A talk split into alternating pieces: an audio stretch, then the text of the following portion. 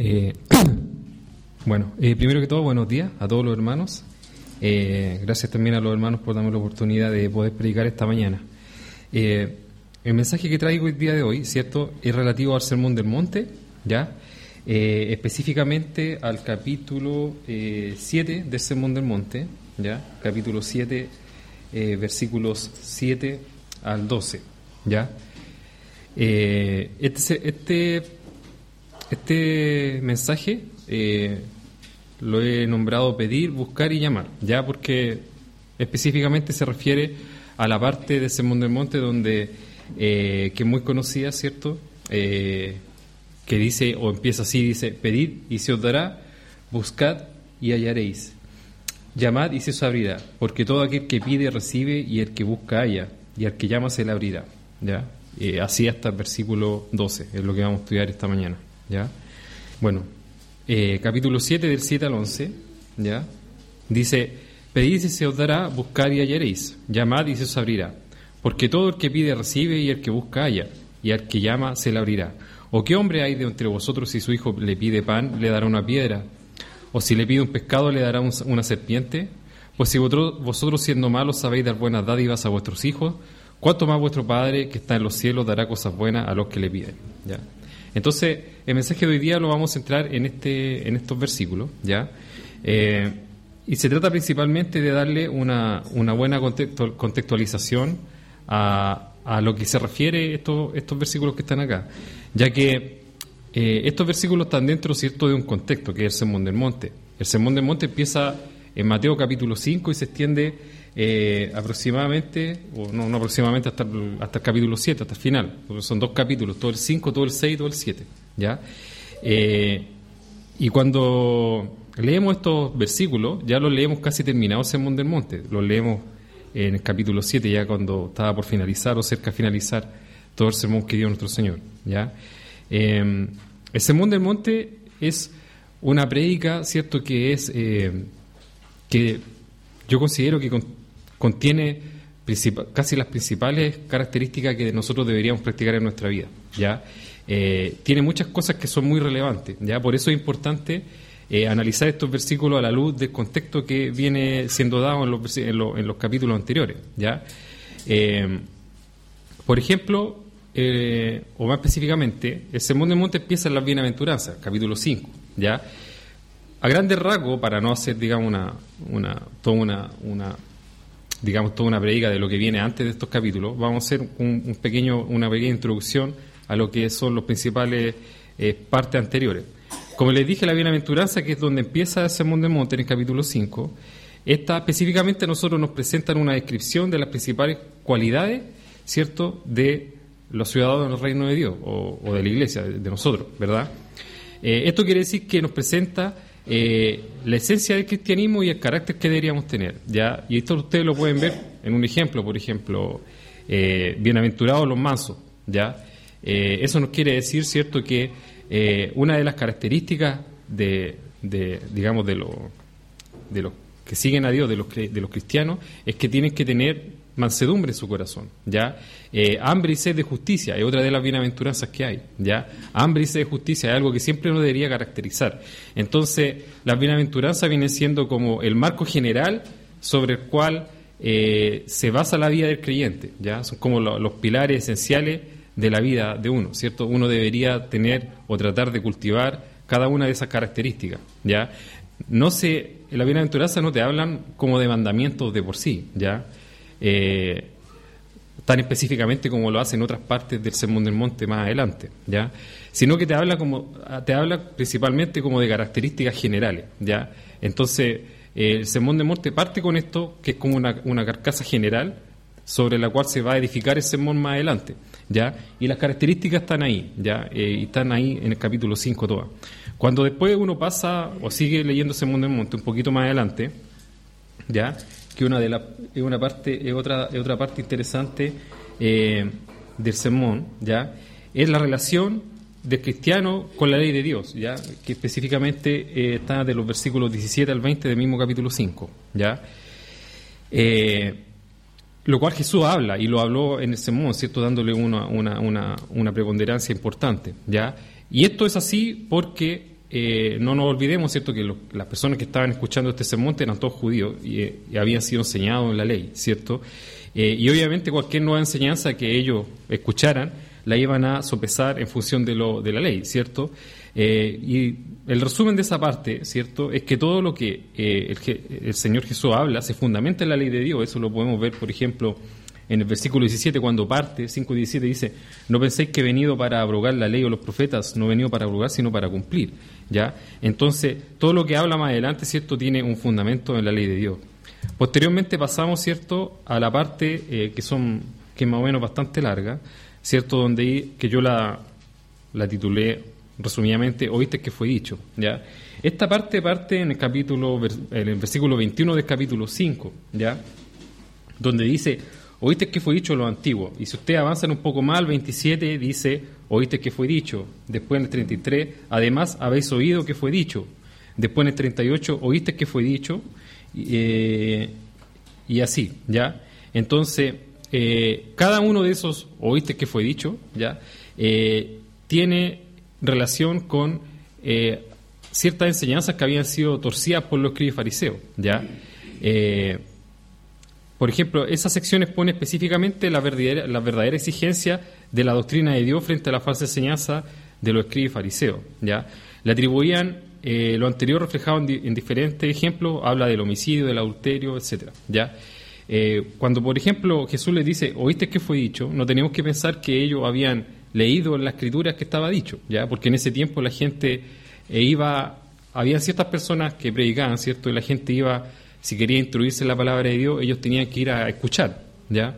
A una sinagoga o a algún lugar. Pero ellos escuchaban porque no teníamos la tecnología del día de hoy, ¿verdad? Que eh, tenemos muchas Biblias o incluso en el celular uno tiene la Biblia. En ese tiempo nada de eso existía. Si uno quería, por ejemplo, leer, eh, tenía que ir a un lugar, a una sinagoga donde estaban los papiros y ahí se leía, pero no cualquier persona lo leía o lo enseñaba, sino que eran los escribas fariseos. Entonces cuando Jesús le dice, ¿oíste que fue dicho? Realmente había sido así, porque ellos habían escuchado que se había dicho algo respecto a la enseñanza de Dios. Entonces, por ejemplo, ellos habían escuchado que se había dicho, eh, por ejemplo, ¿oíste que fue dicho lo antiguo? No matarás, ¿ya? Entonces ellos habían, se habían quedado con eso, entonces decían, ah, la palabra de Dios dice, no matarás. Pero en realidad no era así, lo que la palabra de Dios decía eh, era más allá de eso, ¿cierto? Decía, oye, aparte de matar, no tienes que odiar, no tienes que... Eh, digamos, eh, a insultar, etcétera, ¿ya? Entonces, eh, esas son las verdaderas exigencias de, Dios, ¿cierto?, frente a la enseñanza que estaba como un poco, digamos, disminuida que eh, habían enseñado los fariseos, ¿ya? y después, ¿ya?, en el capítulo 6, ya pasando derechamente al capítulo 6, ¿cierto?, haciendo un resumen de esto, esta parte viviendo como cristiano, ¿cierto?, el resto de las secciones hasta, hasta, esta, hasta este versículo que vamos a estudiar ahora, tratan de las acciones puntuales, ya de cómo yo puedo ser justo en mi vida, ya cómo puedo ser justo delante de Dios en mi vida, ya eh, de, de muchas de, cosas así como ya más prácticas. Ya aquí el sermón del monte entra como en la parte práctica, ya en la parte, oye, sabes que en esta cosa hace esto, aquí actúa así, en esta situación tú tienes que actuar de esta manera. Y por ejemplo, eso lo vemos eh, en la vida espiritual, ya habla, Jesús habla sobre la oración. Cuando me refiero a la vida espiritual, me refiero a cosas espirituales. El primer punto que toca Jesús es la oración, ya. El segundo eh, punto que toca eh, Jesús después es ayudar a, los demás, ¿cierto? La misericordia. Aquí dice la limosna, disculpe. El primer punto que toca es la limosna. Después la oración y después el ayuno, ¿ya? Entonces Jesús toca esos tres puntos que podrían o vendrían siendo así como un resumen de la vida espiritual de cada uno de nosotros, ¿ya?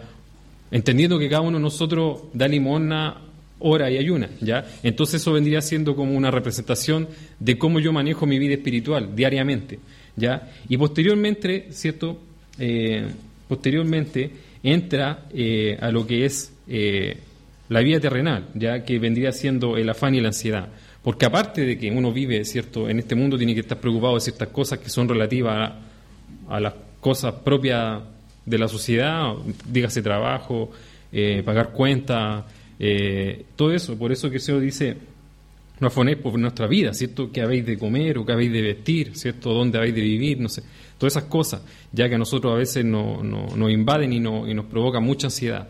¿ya? Eso era necesario porque eh, uno como, eh, como cristiano tiene una parte, ¿cierto?, que es espiritual, que es mi vida espiritual y mi vida normal que yo desarrollo dentro de la sociedad. Entonces Jesús tocó esas dos partes y te dice cómo vivir cada una de esas dos. ¿ya? Eh, posteriormente, si uno sigue más adelante al capítulo 7, ¿ya? Eh, habla del juzgar, ¿ya? En alguna ocasión anteriormente, ¿cierto? Eh, en este mismo púlpito hablé de juzgar, ¿cierto? y lo habla ya hablando todo lo anterior, ¿cierto? Dando a entender que por todas las cosas que ya pasaron desde los versículos anteriores, nosotros vamos a recibir un juicio, ¿ya? Y que nosotros tenemos que juzgar en base a, todo lo que ya pasó antes, digamos, a todo lo que ya Jesús habló antes, ¿ya? y que por, ese, por ende tenemos que cuando se trata del juicio, que es un tema bastante delicado, tenemos que jugar con justo juicio, ya que todas las cosas a nosotros nos van a jugar por todas las cosas de ahí hacia atrás que el Sermón de Monte estuvo tocando mucho rato atrás. ¿ya? Entonces, por eso es un tema muy delicado. Y llegando a ese punto, ya, llegando a ese punto, entramos recién a lo que estamos, vamos a leer ahora. ¿ya? Eh, me entendí un poco en esto porque creo que es necesario contextualizar de dónde viene toda la enseñanza de Sermón de Monte para sacarle el mayor provecho a estos versículos que estamos estudiando acá, porque eh, e-, estos versículos a veces yo tiendo a ver que muchas veces como que se malinterpretan, ¿ya? Y se ocupan eh, como motivo para cosas que a lo mejor no, no, tuvieron, eh, cosas que a lo mejor no era el propósito inicial que se le había dado la escritura, ¿ya? ahora, uno de los principales versículos que viene a ser una piedra angular en ese monte del monte, hay muchos, ¿ya? pero a mi gusto es este que está acá, ¿ya? En Mateo 5.20. ¿ya? Donde dice Jesús, porque les digo a ustedes que si no superan a los maestros de la ley y a los fariseos en hacer lo que es justo ante Dios, nunca entrarán en el reino de los cielos, ¿ya? Lo que le está diciendo acá eh, el Señor Jesús a la oyente es que tenían que ser mejores que los eh, maestros de la ley y los fariseos, ¿ya? Y tenemos que entender que si nos llevamos, nos vamos a ese tiempo, los maestros de la ley y los fariseos eran así como los modelos a seguir en, los que, en lo que eran temas espirituales, ¿ya? Eh, porque ellos se dedicaban a eso, ¿ya? Se dedicaban a, la enseñanza, a la lectura de la escritura, a la enseñanza de la escritura. Entonces cuando Jesús les dice eso, yo creo que para las personas fue como un impacto así como, wow, eh, así como una cosa bien, bien complicada. Pero lo que nosotros tenemos que entender de acá es que el propósito de que todos nosotros estemos aquí, yo creo, ya, y que nos acerquemos a Dios, es que queremos entrar al reino de los cielos. Yo, creo que todos queremos eso, ¿verdad? Eh, para eso estamos acá, ¿ya? Entonces, y para eso, digamos, seguimos a nuestro Señor, ¿cierto? Bueno, una de las razones, ¿cierto? Quizás la principal, habrán otras. Eh, pero el Señor lo dice, ¿saben qué? Si ustedes quieren entrar al reino de los cielos, tienen que superar, ser mejores que estas personas que, están, que yo les estoy diciendo. Entonces, el propósito principal de nuestra vida, ¿cierto?, es que nosotros tenemos que ser justos delante de Dios de tal forma, ¿cierto?, que Él nos considere que seamos más justos que lo que eran los maestros de la ley y los fariseos, para que de esa forma podamos entrar al reino de los cielos, ¿cierto? O para resumirlo en una, en una frase más simple, sacarnos mejor nota que ellos, y de esa forma podemos entrar al reino de los cielos, ya siendo eso el principal propósito ¿cierto?, eh, de nuestra vida. Es por esto, ¿cierto?, que en todos los versículos anteriores de lo que ya hemos leído, lo que hace el Señor es mostrarnos la justicia que Él quiere que nosotros practiquemos, ¿ya? En, los ejemplos anteriores, en todos los ejemplos, por ejemplo, eh, ¿qué justicia quiere que nosotros, que Dios quiere que practiquemos, por ejemplo, en nuestra vida normal? Quiere que no nos afanemos por esta vida, ¿ya? Quiere que pongamos como principal, eh, como principal fundamento de nuestra vida eh, el ir mejorando espiritualmente. espiritualmente. Eh, el Señor, por ejemplo, quiere que, eh, que cuando oremos, ¿cierto? Le oremos a Dios y no oremos para ser vistos del hombre. Ese es el tipo de justicia que, el Señor quiere. Quiere que, que, por ejemplo, que no codiciemos a la mujer del prójimo. Ese es el tipo de, de justicia que Dios quiere. Quiere que no guardemos odio en nuestro corazón contra nuestro prójimo. No que no lo matemos, como decía la Escritura, ya, como viste que fue dicho, no matarás. Ya, yo digo que el, aquel que ya que guarda odio en su corazón ya es un, es un asesino delante de Dios. Entonces, todos los versículos desde este hacia atrás, cierto, del que estamos estudiando, nos hablan de ese tipo de justicia, de lo que Dios realmente quiere en nuestra vida. Ya, eh, Pero tenemos un problema que está acá en Romanos 7, ya capítulo 7, del 14 al 15, el, el versículo 18, el 22 y el 24. O sea, Romanos capítulo 7, versículos 14 y 15, versículo 18 y del 22 al 24. Lo salté, ¿ya? Para no poner todo el párrafo, ¿ya? Dice, sabemos que la ley es espiritual, pero yo soy débil, vendido como esclavo al pecado. No entiendo el resultado de mis acciones, pues no hago lo que quiero, y en cambio aquello que odio es precisamente lo que hago. El 18 dice, porque yo sé que en mí, es decir, en mi naturaleza débil, no reside el bien, pues aunque tengo el deseo de hacer lo bueno, no soy capaz de hacerlo. En mi interior me gusta la ley de Dios, pero veo en mí algo que se opone a mi capacidad de razonar. Es la ley del pecado que está en mí y que me tiene preso. Desdichado de mí, ¿qué me librará del poder de la muerte que está en mi cuerpo? ¿Ya? Eso es lo que dice Romanos respecto a la naturaleza débil de todos nosotros, ¿ya? Eh, y esto muchas veces se cumple en el hecho de que, eh, como dice esta escritura acá, eh, uno entiende que la ley del Señor es buena, es justa, pero no tiene a veces la capacidad de hacerla, ¿ya? O a veces uno, por distintos motivos, ¿cierto?, se ve arrastrado a veces a hacer lo malo, ¿cierto? Dice, veo en mí algo que se pone a mi capacidad de razonar, porque al final termino haciendo aquello que odio. Eso termino siendo. O sea, no hago el bien que quiero hacer, sino que termino siendo aquello que detesto. Y lo termino siendo al final. ¿ya? Aunque sé que es malo, lo hago igual. ¿ya? Y esa es la, la ley, ¿cierto? Eh, ¿Cómo se llama? Eh, es la ley del pecado, le dice acá el apóstol Pablo, ¿cierto? Que está en mí y que me tiene preso. ¿ya? Entonces, eh, a pesar de que nosotros sabemos y leemos que el Sermón del Monte tiene toda esta, esta exigencia que dice, oye, si ustedes no superan a los maestros de la ley, no van a entrar al reino de los cielos, vemos esta eh, contradicción en, nuestra, en nuestros cuerpos, en nuestros miembros, por así decirlo, en nuestra, en nuestra naturaleza humana, ¿cierto? que nos lleva incluso a practicar el mal y a no, eh, a no poder superar a los maestros de la ley, como se puede decir, ¿verdad? Eh, es por esto que después de toda esta enseñanza y dado que Cristo conoce nuestra debilidad inherente, nos da el consuelo plasmado en las siguientes palabras. Y teniendo eso en mente, se tiene que interpretar esta escritura que está acá. Dice, pedid y se os dará buscad y hallaréis, llamad y se os abrirá, porque todo el que pide recibe, el que busca halla, y al que llama se le abrirá. ¿Ya? Entonces, si yo les dejo hasta ahí y les voy, les voy, los llevo acá y les pregunto, entonces, ¿qué cosas tengo que pedir? ¿Ya? Se nos aclara un poco más la película, ¿verdad? ¿Qué cosas tengo que pedir? Tengo que pedir cosas que me permitan, ¿ya? Ser más justo delante de Dios. A eso se está refiriendo esa escritura, no se está refiriendo a cosas como estas que están acá. ¿Ya? ¿Qué cosas tengo que pedir? Dinero, fama, comida, casa, carrera profesional. ¿Qué tengo que pedir? ¿Ya? Porque a veces nosotros eh, tenemos la vista muy corta, por así decirlo. Entonces, eh, nos dejamos llevar por los afanes que nos apretan hoy en día y terminamos eh, dando oraciones donde son solicitudes de puras cosas que no tienen nada que ver con lo espiritual, ¿ya? Que no, no tenemos la, una visión, digamos, más a largo plazo respecto de las cosas que realmente tenemos que pedir que sean de beneficio para nosotros, porque al final el propósito de esta vida es que es entrar en el reino de los cielos, ¿ya? Es llegar a estar con Dios, ¿ya? Entonces hay muchas cosas, como las que decía Pablo, oye, mi naturaleza débil no reside el bien, ¿ya? Yo no soy capaz de hacer lo bueno, aunque quiero hacerlo, no lo puedo hacer. Entonces hay muchas cosas que nosotros podríamos pedir y que deberíamos pedir, que no las pedimos, ¿ya? Entonces, eh, ese es un problema. Por ejemplo, tenemos un ejemplo del Antiguo Testamento. En Segunda de Crónica, capítulo 1, versículos 7, 10, 11 y 12. Ya tenemos el ejemplo de Salomón. ¿ya? Dice, y aquella misma noche Dios apareció a Salomón y le dijo, pídeme lo que quieras que yo te lo daré. ¿Se imaginan un día se le aparece Dios a ustedes y le dice, pídame lo que quieras que yo te lo daré?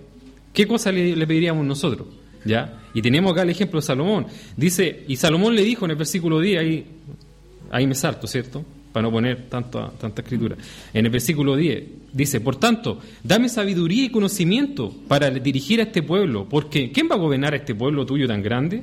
Y el 11 y 12 dice, Dios respondió a Salomón, puesto que te ha sido, puesto que este ha sido tu deseo, y no has pedido riquezas, ni bienes ni honores, ni la muerte de tus enemigos, ni tampoco una larga vida, sino sabiduría y conocimiento para poder gobernar a mi pueblo, del que te hice rey, te concedo sabiduría y conocimiento, pero además te daré riquezas, bienes y honores, como no tuvieron los reyes que hubo antes de ti, ni lo tendrán los que habrá después de ti. ¿Ya? Entonces, ¿qué sentimiento deberíamos tener nosotros cuando cuando nos sentemos o cuando entremos a nuestro aposento, ¿cierto? A nuestra pieza, oremos, este sentimiento deberíamos tener, el que tuvo Salomón, ¿ya? El que tuvo Salomón dando, diciéndole Dios, pídeme lo que quiera, él pidió algo espiritual, ¿ya? Algo netamente espiritual, no pidió eh, nada de esto que sale acá, ¿cierto? Que dice el Señor, ni, ni, la, ni, la, ni la muerte de tu enemigo, ¿cierto? Ni riqueza, ni etcétera, ¿ya? Entonces esos sentimientos tenemos que pedir nosotros o tener cuando pedimos. Y más específicamente en Mateo, en el mismo Sermón del Monte, un poquito antes de lo que yo le había dicho, dice, por tanto yo les digo, no se preocupen por lo que han de comer o beber para vivir, ni por la ropa que necesitan para el cuerpo. ¿No vale la vida más que la comida y el cuerpo más que la ropa? ¿Ya? Y por tanto, dice la parte fundamental de esos versículos, pongan toda su atención en el reino de los cielos y en hacer lo que es justo ante Dios. Y recibirán también todas estas cosas. No se preocupen por el día de mañana porque mañana habrá tiempo para preocuparse. Cada día tiene bastante con sus propios problemas, ¿ya? Entonces, la esencia es la misma, ¿ya? Lo que la esencia que estuvo en el corazón de Salomón a pedir sabiduría es la misma que la que Jesús nos está diciendo en estos versículos. Oye, preocúpense de, de las cosas espirituales, pongan ahí toda su atención y no se afanen por estas cosas porque yo sé que tienen necesidad de estas cosas, dice el Señor, ¿ya? Yo sé que es una cosa difícil de hacer, ¿ya? Porque a veces uno, no sé, eh, tiene familia, tiene responsabilidad y hay cosas que te apretan, ¿ya?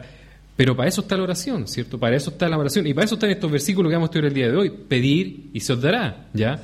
Entonces, ¿qué cosa pedir? Pedir tranquilidad, pedir fe, ¿ya? Pedir que Dios te dé la, tranquilidad en tu mente, ¿cierto? En tu espíritu de que las cosas eh, va a tener siempre lo necesario. Dios no nos Dios no está, yo no estoy diciendo acá que nos va a dar riquezas como se las dio Salomón, ¿ya? Pero estoy diciendo que, eh, que nos va a dar lo necesario, ¿ya? ¿Ok? Y eso es eh, bueno y suficiente, ¿ya? Y Mateo 16, 26 dice, pues ¿qué provecho tendrá un hombre si gana el mundo entero, pero pierde su alma? ¿Ya? ¿O qué dará un hombre a cambio de su alma? ¿Ya? Es por eso que cuando nosotros pedimos, ya tenemos que tener mucho cuidado en qué pedimos y cómo lo pedimos, ¿ya? Eh, porque no sacamos nada con ganar el mundo entero y si perdimos nuestra alma y no entramos en el reino de los cielos, ¿ya? Entonces, todas nuestras peticiones tienen que ir dirigidas en este sentido, ¿ya? Filipenses 4, 6, 7 dice, no se aflijan por nada, sino preséntenselo todo a Dios en oración. Pídanle y denle gracias también. Así Dios le dará su paz, que es más grande de lo que el hombre puede entender. Y esta paz cuidará sus corazones y sus pensamientos por medio de Cristo Jesús, ¿cierto? Otra de las cosas que podemos pedir, ejemplo acá, paz, ¿ya? A veces, eh, a veces nuestra paz en, en nuestro corazón o en nuestra mente se ve desbaratada por ciertas situaciones que suceden en nuestra vida o alrededor de nosotros, ¿ya? Entonces, ¿qué cosa podemos pedir? Paz. Es otra de, la, de las cosas que nosotros podemos pedir, ¿cierto? Primera Pedro 5, 6 y 7 dice, humillaos pues bajo la poderosa mano de Dios, para que Él os exalta a su debido tiempo, echando toda vuestra ansiedad sobre Él, porque Él tiene cuidado de vosotros. La ansiedad propia de la vida, ya, de distintas etapas de nuestra vida, ya. Eh, la ansiedad cuando uno, no sé, pues, lo mejor se está preparando, estudiando, cuando uno tiene algún tipo de trabajo, etcétera. Toda esa ansiedad que a veces nos invade, ¿cierto? Y nos desvía del verdadero objetivo de la vida, que es eh, preparar nuestra vida espiritual, ¿cierto? O, incrementando nuestra vida espiritual. Toda esa ansiedad se la echamos, deberíamos echársela encima a Dios, ¿cierto? ¿Cómo? Con la oración, ¿cierto? Con la oración, con las peticiones, ¿cierto? Como dice, pedir y se os dará, ¿ya? Ahora, nuestras peticiones deben apuntar a tener herramientas que nos permitan ser cada día más justos delante de Dios. Y esa es como, eso es como el, el, mensaje final de este tema, ya que nuestras peticiones tienen que eh, eh, ser de tal forma que nos permitan ser cada día más juntos delante de Dios. Y eso es lo más importante porque eso es lo que le importa a Dios, porque al final, como dice la Escritura, ¿qué pasa si ganamos todo y perdemos nuestra alma? Ya no, no ganamos nada, ¿ok? Ahora, tenemos que siempre tener presente, ¿cierto?, que Dios no nos va a dar nada que nos pueda afectar espiritualmente, ¿ya? Y aquí hay unos ejemplos que tenemos que tomar en consideración, ¿ya? Eh, porque a veces nosotros pedimos y no recibimos y alegamos, pero a veces porque pedimos con malos propósitos, ¿cierto? Como por ejemplo pedir, eh, cosas que a lo mejor están fuera del ámbito eh, de la vida espiritual, o a veces cosas pedimos cosas que sabemos o que Dios sabe que si nos da nos van a hacer mal, ¿ya? no sé, distintos bienes o cosas que nos pueden dar acceso a elementos que al final van a terminar destruyendo nuestra vida espiritual, ¿ya? Eh, entonces es importante considerar esto siempre en, nuestras mentes y en nuestros corazones cuando pedimos y oramos al Señor, ¿cierto? Van a haber cosas que a lo mejor nosotros estamos pidiendo que nos, van a, nos pueden alejar de Dios, ¿ya? Y obviamente Dios nos va a dar ese tipo de cosas. Eh, a veces pedimos cosas pensando que serán buenas o adecuadas para nosotros, ¿cierto? Pero al final nos pueden terminar haciendo daño, por lo tanto siempre es sabio y prudente dejar nuestras peticiones en la mano de Dios, ¿ya? Al amparo de su divina voluntad, ya que Él tiene sabiduría necesaria para conocer por anticipado si algo en último término es provechoso o no para nuestra vida espiritual, ¿ya? Entonces siempre es importante que tengamos eso en nuestro corazón, ¿cierto? Isaías 55.8 dice, mis ideas no son como las de ustedes, ¿ya? Y mi manera de actuar no es como la suya. Así como el cielo está por encima de la tierra, así también mis ideas y mi manera de actuar están por encima de las de ustedes. El Señor lo afirma, ¿ya? Entonces, eh, no sé, hay tantos ejemplos en la Escritura de hombres que a veces siguieron, eh, no sé, Abraham se tuvo que, por ejemplo, Abraham, creo que Abraham fue así, Abraham se tuvo que ir y dejar a toda su familia e irse al lugar que no sabía para dónde iba. Si cuando Abraham salió no sabía para dónde iba, ¿ya? Entonces, eh, hay veces que cosas que nos parecen malas realmente nos terminan haciendo bien y cosas que nos parecen bien a veces nos terminan haciendo mal. Entonces, siempre es sabio y prudente dejar nuestras peticiones en las manos del Señor, si Él quiere, ¿ya? Si Él, lo si él así lo desea, ¿ya? Eh, el mismo Jesucristo dio ejemplo de esto antes de la, la noche que fue entregado. Le dijo al Señor en oración, si es tu voluntad, que esta copa pase de mí. ¿Ya? O sea, lo que le dijo Jesús, ¿sabes qué? Si le hubiera preguntado uno a Jesús, oye, ¿tú quieres realmente morir? Jesús no quería, pues le dijo, oye, si, es posible que, que, no sepa, que no pase esto, ¿ya? Pero al final eh, lo que hizo Dios fue mandarle un ángel para que lo consolara, ¿ya? Dándole a entender que era necesario que pasara por eso, ¿ya? De la misma forma, a veces eh, van a ver ciertas cosas, bueno, eh, Jeremías 17.9, más engañoso que todo es el corazón y sin remedio. ¿Quién lo comprenderá? ¿Cierto? El corazón humano es engañoso, ¿ya? a veces sí, a veces no. ¿ya? Entonces, no tenemos que poner nuestra fe en nuestro corazón, sino que poner nuestra fe en, la voluntad del Señor. Como les decía, a veces hay cosas que a nosotros nos parecen malas que realmente son buenas, o que ciertas cosas que a veces nos parecen un estorbo que nos mantienen cerca de Dios. ¿ya? Por ejemplo, 2 Corintios 12, 8, 9, dice, Pablo dice, tres veces le he pedido al Señor que me quite este sufrimiento, ese sufrimiento. Pero el Señor me ha dicho, mi amor es todo lo que necesitas, pues mi poder se muestra plenamente en la debilidad. Así que prefiero gloriarme de ser débil, para que repose sobre mí el poder de Dios, el promete de Cristo. ¿Ya? Fíjense que Pablo le había dicho, Pablo, Pablo, o sea, Pablo, Pablo era el aquel que pasaba y con la sombra a veces sanaba enfermo, ¿ya? Eh, y sanaba a todos los enfermos que había, los sanaba. Entonces era como, sánate a ti mismo. Pero no, no sé, pues tenía poder para sanar a otro, no sanaba el mismo. Pablo dice que tres veces le había pedido al Señor que le quitara un sufrimiento que tenía. No se sabe cuál, no se habla cuál. Dice que era un aguijón en la carne, ¿ya? Pero no se sabe cuál era o qué cosa era. Supongamos que era una enfermedad, ¿ya? Y Pablo le había dicho tres veces que le pidiera, que le había dicho al Señor que le quitara eso, no una ni dos, no, sino que tres veces, ¿ya? Pero el Señor le dijo no, ¿ya? No, esa fue la respuesta del Señor, no, ya. La misma respuesta que le dio Cristo cuando Cristo le dijo, Señor, si es tu voluntad, que pase de mí esta copa. La respuesta de Dios fue, no, ya. Entonces, a veces, ya, van a haber respuestas que son no, ya. ¿Y por qué no? Porque se, por ejemplo, ¿por qué no en este caso de Pablo? Ya, todos sabemos por qué no en el caso de Cristo, ¿verdad? Si no, no estaríamos acá, ya. Pero ¿por qué no en el caso de Pablo? Si ustedes se ponen a leer un poquito, según de Corintios, un poquito antes, un poquito después, ¿ya? Van a entender o les va a dar a entender la escritura que Pablo fue arrebatado al paraíso, ¿ya? Y que él dice que, no se sabe si fue en cuerpo o en espíritu, que, pero que él fue. Y cuando estuvo en el paraíso vio cosas eh, increíbles que no le eran dadas a contar al hombre. Y dice que para que, para que el poder de la sabiduría, no, de, de estas visiones, no la sabiduría, para que la, la fortaleza de estas visiones no lo, no lo hiciera así como elevarse sobremanera, así como creerse mucho, Dios le dio esto, entonces, este aguijón que tenía Pablo, que le había pedido tres veces al que lo quitara, lo mantenía en un estado de humildad. Porque sabía Dios que si no lo tenía, él iba a decir, no sé, pues, oye, yo fui al paraíso, ¿quién soy tú? ¿Ya? Entonces, ¿quién ha ido al paraíso acá?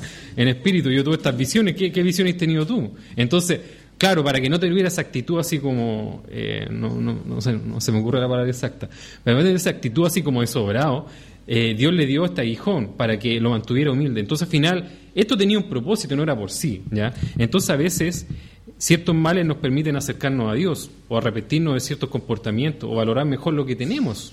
Por ende, lo que a veces parece malo a nuestro parecer, no siempre lo es. Entonces tenemos que tener eso siempre presente. Y aquí tenemos otro ejemplo. Lucas 15, 14 y 17, ¿ya? Que es la parábola del el hijo pródigo, ¿ya? Pero cuando no voy a leer toda la parábola, me imagino que se la saben, voy a leer la parte más fundamental.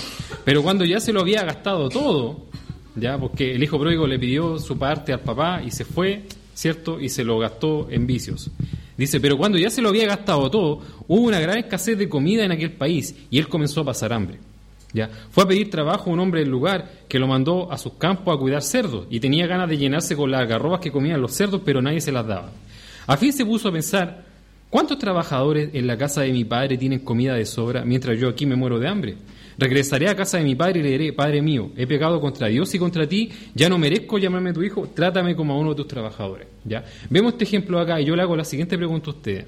Si el hijo pródigo no hubiera pasado por esa necesidad, ¿ustedes creen que hubiera recapacitado en su mente y se hubiera dado cuenta y hubiera dicho, ¿sabes que realmente cometí un error? ¿Voy a arrepentirme de lo que hice? Jamás hubiera dado cuenta de eso. ¿Ya? Entonces, aquí vemos algo que realmente es eh, que realmente a nuestra vista es algo malo, que, se, que realmente sirve para algo bueno, ¿ya? Porque la necesidad, ¿cierto?, que hizo pasar eh, a este, al hijo pródigo acá, la necesidad del hambre, ¿cierto?, la humillación que lo hizo pasar, fue lo que permitió que él se arrepintiera y que él recapacitara en su corazón, ¿ya? Entonces, tenemos que tener cuidado a veces con cómo oramos, ¿ya? Por ejemplo, a veces nosotros, por dar un ejemplo, tenemos una persona que a lo mejor no conoce al Señor y está pasando por una necesidad de salud y oramos por su salud, deberíamos orar por la salud espiritual de ella, no por su salud física. ¿Qué saca con sanarse? A lo mejor esa enfermedad lo lleva a arrepentirse, a arrepentirse de sus pecados. ¿Qué saca con sanarse físicamente si al final no se arrepiente de sus pecados? Es la pregunta que yo le hago a usted. Suena duro, pero así es. ¿ya? Entonces, es importante que nosotros tengamos eh, eh, bien afinada nuestra brújula espiritual para saber qué pedir y cuándo pedir, ¿ya? Em, y, saber reconocer cuando a veces hay ciertas necesidades o ciertas pruebas que nos ayudan más bien a acercarnos a Dios que a alejarnos de Él, ¿ya? O a, acercarnos a ciertas cosas o arrepentirnos de ciertos males, ¿ya? O arrepentirnos de ciertos comportamientos que nosotros hacemos. Así que es importante que mediten eso en su mente, ¿ya? Romanos 8:28 dice, y sabemos que para los que aman a Dios, todas las cosas cooperan para bien. Esto es, para los que son llamados conforme a su propósito. ¿ya? Esto quiere decir que a veces hay sufrimientos que van a llegar a nuestra vida, ¿cierto? Que nos terminan haciendo bien. Y es importante que consideremos eso en nuestra mente y en nuestros corazones y meditemos sobre esas cosas. ¿ya? ¿Cómo debo pedir las cosas, cierto? ¿Cómo debo pedir yo al Señor las cosas que, hemos estado hablando? ¿ya? Que se, evidentemente se tienen que enfocar en cosas espirituales. ¿ya? Con fe, ¿cierto? Es uno de los requisitos. ¿ya? Pero si alguno de vosotros se ve falto de sabiduría, ¿ya? que la pida a Dios, el cual da todo abundantemente y sin reproche, y les hará dada. Sabiduría y fe, dice. Pero que pida con fe sin dudar, porque el que duda es semejante a la ola del mar, impulsada por el viento y echada de una parte a otra. No piense, pues, ese hombre que recibiera cosa alguna Señor, siendo hombre de doble ánimo, inestable en todos sus caminos. ¿ya? El hombre de doble ánimo es aquel que está y que no está. ¿ya? Eh, hay personas que a veces actúan así, hay, eh, hay ciertas personas en todo ámbito de la vida, ¿ya? en todo ámbito de la vida. A veces están y a veces no están, no, no, no algo que, con el cual uno pueda contar firmemente siempre. ¿ya? Y ese tipo de carácter es carácter de doble ánimo, inestable, y eso es lo que nosotros a veces tenemos que erradicar de nuestras vidas. ¿ya? Eh, tenemos que erradicar todas estas cosas que a veces eh, no son estorbo en nuestras vidas espirituales. Entonces, eh, de las cosas que tenemos que pedir, que hemos hablado, dos requisitos principales. Tener sabiduría es importante para saber qué cosas pedir, como le he dicho acá. ¿ya? Para poder enfocar nuestra, nuestra búsqueda espiritual y pedir lo que realmente es necesario para nuestra vida espiritual y la fe, ¿cierto? Ahora bien, la fe es la certeza de lo que se espera, la convicción de lo que no se ve, por si alguien se la había olvidado, ¿ya? Eso es la fe, ¿ok? Debemos ser perseverantes en nuestras peticiones, la otra cosa, ¿ya? Esto se ve reflejado en el hecho de que Cristo lo haya puesto en diferentes connotaciones como pedir, buscar y llamar. Cristo dice, pidan y se os dará, no, dice, pidan, busquen, llamen. Son tres connotaciones de lo mismo, pedir, buscar y llamar, ¿cierto? Eh, son como sinónimos, ¿ya? Son como sinónimos, no son sinónimos, pero que apuntan a lo mismo, ¿ya? Y esto se reflejado en la siguiente parábola, en Lucas 18, 1, 8 dice, y le refería a Jesús una parábola para enseñarles que ellos debían orar en todo tiempo y no desfallecer, diciendo, había en cierta ciudad un juez que ni temía a Dios ni respetaba a hombre alguno, y había en aquella ciudad una viuda, la cual venía a él constantemente diciendo, hazme justicia de mi adversario. Por algún tiempo él no quiso, pero después dijo para sí, aunque ni temo a Dios ni respeto a hombre alguno, sin embargo, porque esta viuda me molesta, le haré justicia, no sea que por venir continuamente me agote la paciencia. Y el Señor le dijo, escuchad lo que dijo el juez injusto, ¿y no hará Dios justicia a sus escogidos que claman a él día y noche? ¿Se tardará mucho en responderles? ¿O digo que pronto le hará justicia? No obstante, cuando el Hijo del Hombre venga, hallará fe en la tierra. ¿ya? Eh, esta parábola da a entender de la perseverancia de nuestras oraciones, ¿ya? Como, la, como la viuda fue perseverante con el juez. De la misma forma, con el juez, que era un juez injusto, ¿ya? De la misma forma, nosotros tenemos que ser perseverantes en Dios con nuestra oración, ¿ya? Y si el juez injusto, siendo injusto y todo, eh, eh, digamos, le hizo justicia a la viuda, eh, con mayor razón Dios no va a hacer justicia a nosotros. Pero fíjense que Dios, fíjense que la, la, viuda le pedía justicia, ¿ya? No le pedía cualquier cosa. Y eso nos da a entender, ¿cierto?, de lo que hemos ya estudiado anteriormente. Que a veces si nosotros estamos pidiendo algo que nos va a hacer daño, por más que pidamos, no lo va a dar el Señor, ¿ya? Entonces tenemos, nuestras oraciones siempre tienen que ir dirigidas a un buen camino, ¿ya? Bueno, orar sin cesar, como dice Primera Tesalonicenses 5.17, ¿ya? Ahora, sin lugar a dudas recomendable en ciertas ocasiones acompañar nuestra oración con ayuno, ¿ya? Eh, esto es cuando nos encontremos en pos de una búsqueda profunda de Dios por alguna razón específica o bajo alguna circunstancia excepcional, con el fin de alcanzar alguna meta espiritual, ¿ya? Eh, no como cajero automático, ¿cierto? No porque ayuno Dios me va a dar lo que yo quiero, ¿cierto?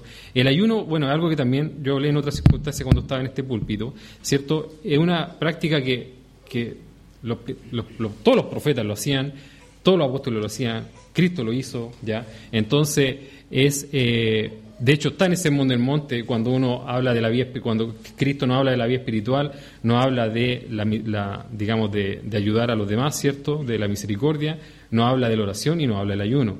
Entonces, es una herramienta espiritual eh, importante que es tan importante como la oración y que siempre en el contexto eh, escritural siempre se acompañaba de hecho la oración con ayuno ya cuando a veces por ejemplo, Pablo y los discípulos tenían que salir en un viaje misionero, ellos ayunaban y oraban, o sea, ellos oraban, ayunaban y oraban, ¿ya?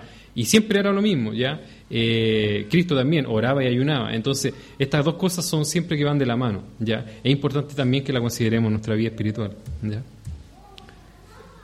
Bueno, y las conclusiones del estudio, ¿ya? Mateo 5.20, como les dije, la piedra angular, para mi gusto, ¿cierto? Alguien puede opinar distinto, ¿ya? No tiene por qué ser así. Pero para mi gusto la piedra angular es monte del monte. Porque les digo a ustedes que, si no superan a los maestros de la ley y a los fariseos en hacer lo que es justo delante de Dios, nunca entrarán en el reino de los cielos, ¿ya? Entonces, esto es una condición que nos coloca el Señor de que nosotros tenemos que esforzarnos en practicar la justicia que Dios desea que practiquemos. Para empezar, tenemos que saber cuál es esa justicia, tenemos que conocerla, porque si no la conocemos, difícilmente la vamos a practicar. Para conocerla tenemos el monte del monte, ¿ya? Todo lo que es capítulo 5, 6 y parte del capítulo 7 nos habla de la justicia que nosotros deberíamos tener o practicar en nuestra vida para poder entrar en el reino de los cielos, ¿ya? Tenemos también, ¿cierto? Eh, eh, tenemos también, ¿cierto? Que nuestra naturaleza débil a veces va en contra de estas cosas, de esta justicia. Eh, como dice, como, como dijo, como decía Pablo, ¿cierto? Yo no hago lo que quiero hacer, sino que lo que odio, eso hago, ¿ya? Entonces, para eso es necesario orar al Señor para pedirle, ¿cierto?, que nos dé la capacidad de poder practicar esta justicia, ¿ya? Mateo 16, 26 dice, ¿qué provecho tendrá un hombre si gana el mundo entero pero pierde su alma? ¿Cierto? Evidentemente que nuestras oraciones y peticiones tienen que ir en esa dirección. El propósito de nuestro principal esfuerzo y afán en nuestra vida deberían ir en hacer lo que es justo delante de Dios, ¿ya? Eh, porque de esta forma vamos a poder, ¿cierto?, cazar el reino en los cielos, ¿ya? Y eso es lo que nos dice el Señor, ¿Qué hombre hay entre vosotros si su hijo le pide un pan, le dará una piedra? ¿O si le pide un pescado, le dará una serpiente? Pues si vosotros siendo malos sabéis dar buenas dádivas a vuestros hijos, ¿cuánto más vuestro Padre que está en los cielos dará cosas buenas a los que le piden? Dando a entender estos versículos que si nuestras oraciones van bien dirigidas y van tan hechas con un propósito adecuado, Dios lo va a hacer, ¿ya? Porque Dios no nos va a dar una, un, digamos, una serpiente si le, un- una serpiente si le pedía un pescado, o sea, nos va a dar cosas buenas evidentemente, ¿ya? Y para finalizar dice Hebreos 13:5, sea vuestro carácter sin avaricia, contentos con los que tenéis, porque Él mismo ha dicho, nunca te dejaré ni nunca te desampararé. O sea, nunca te dejaré ni te desampararé. ¿ya? Entonces, estas palabras, ¿cierto?, vienen siendo eh, la conclusión de este estudio. ¿ya? El Señor nunca nos va a dejar y nunca nos va a desamparar, ¿ya? a través de nuestro paso en nuestra vida. ¿ya? Lo que sí es importante que nosotros, como ha quedado, espero claro en este estudio, eh, aprendamos cierto a pedir ya Eh, es algo tan básico de la vida cristiana orar y pedir ya Eh, pero también a la vez es algo que es tan relevante e importante ya Eh, y el propósito de esta prédica ha sido que nosotros afinemos bien nuestra brújula espiritual ya y sepamos cierto y busquemos siempre la sabiduría para poder para, para entender que nuestras oraciones vayan bien dirigidas con el propósito final, ¿cierto? Que es tener una vida espiritual que sea aceptable delante del Señor para que cuando llegue aquel día, ¿cierto? Y ya sea que el Señor venga o ya sea que partamos de este mundo, ¿cierto? El Señor, eh, al vernos, nos abra la puerta del cielo y nos diga, adelante, hijo mío. ¿Ya? Esa es la idea, yo creo que de cada uno de nosotros, ese propósito que nos mueve a estar acá, ese propósito que nos mueve, nos, nos mueve en nuestra vida y una de las cosas importantes es cómo nosotros pedimos las cosas. ¿ya? Así que espero que, que haya sido de provecho espiritual para la congregación esta prédica y los dejo con el hermano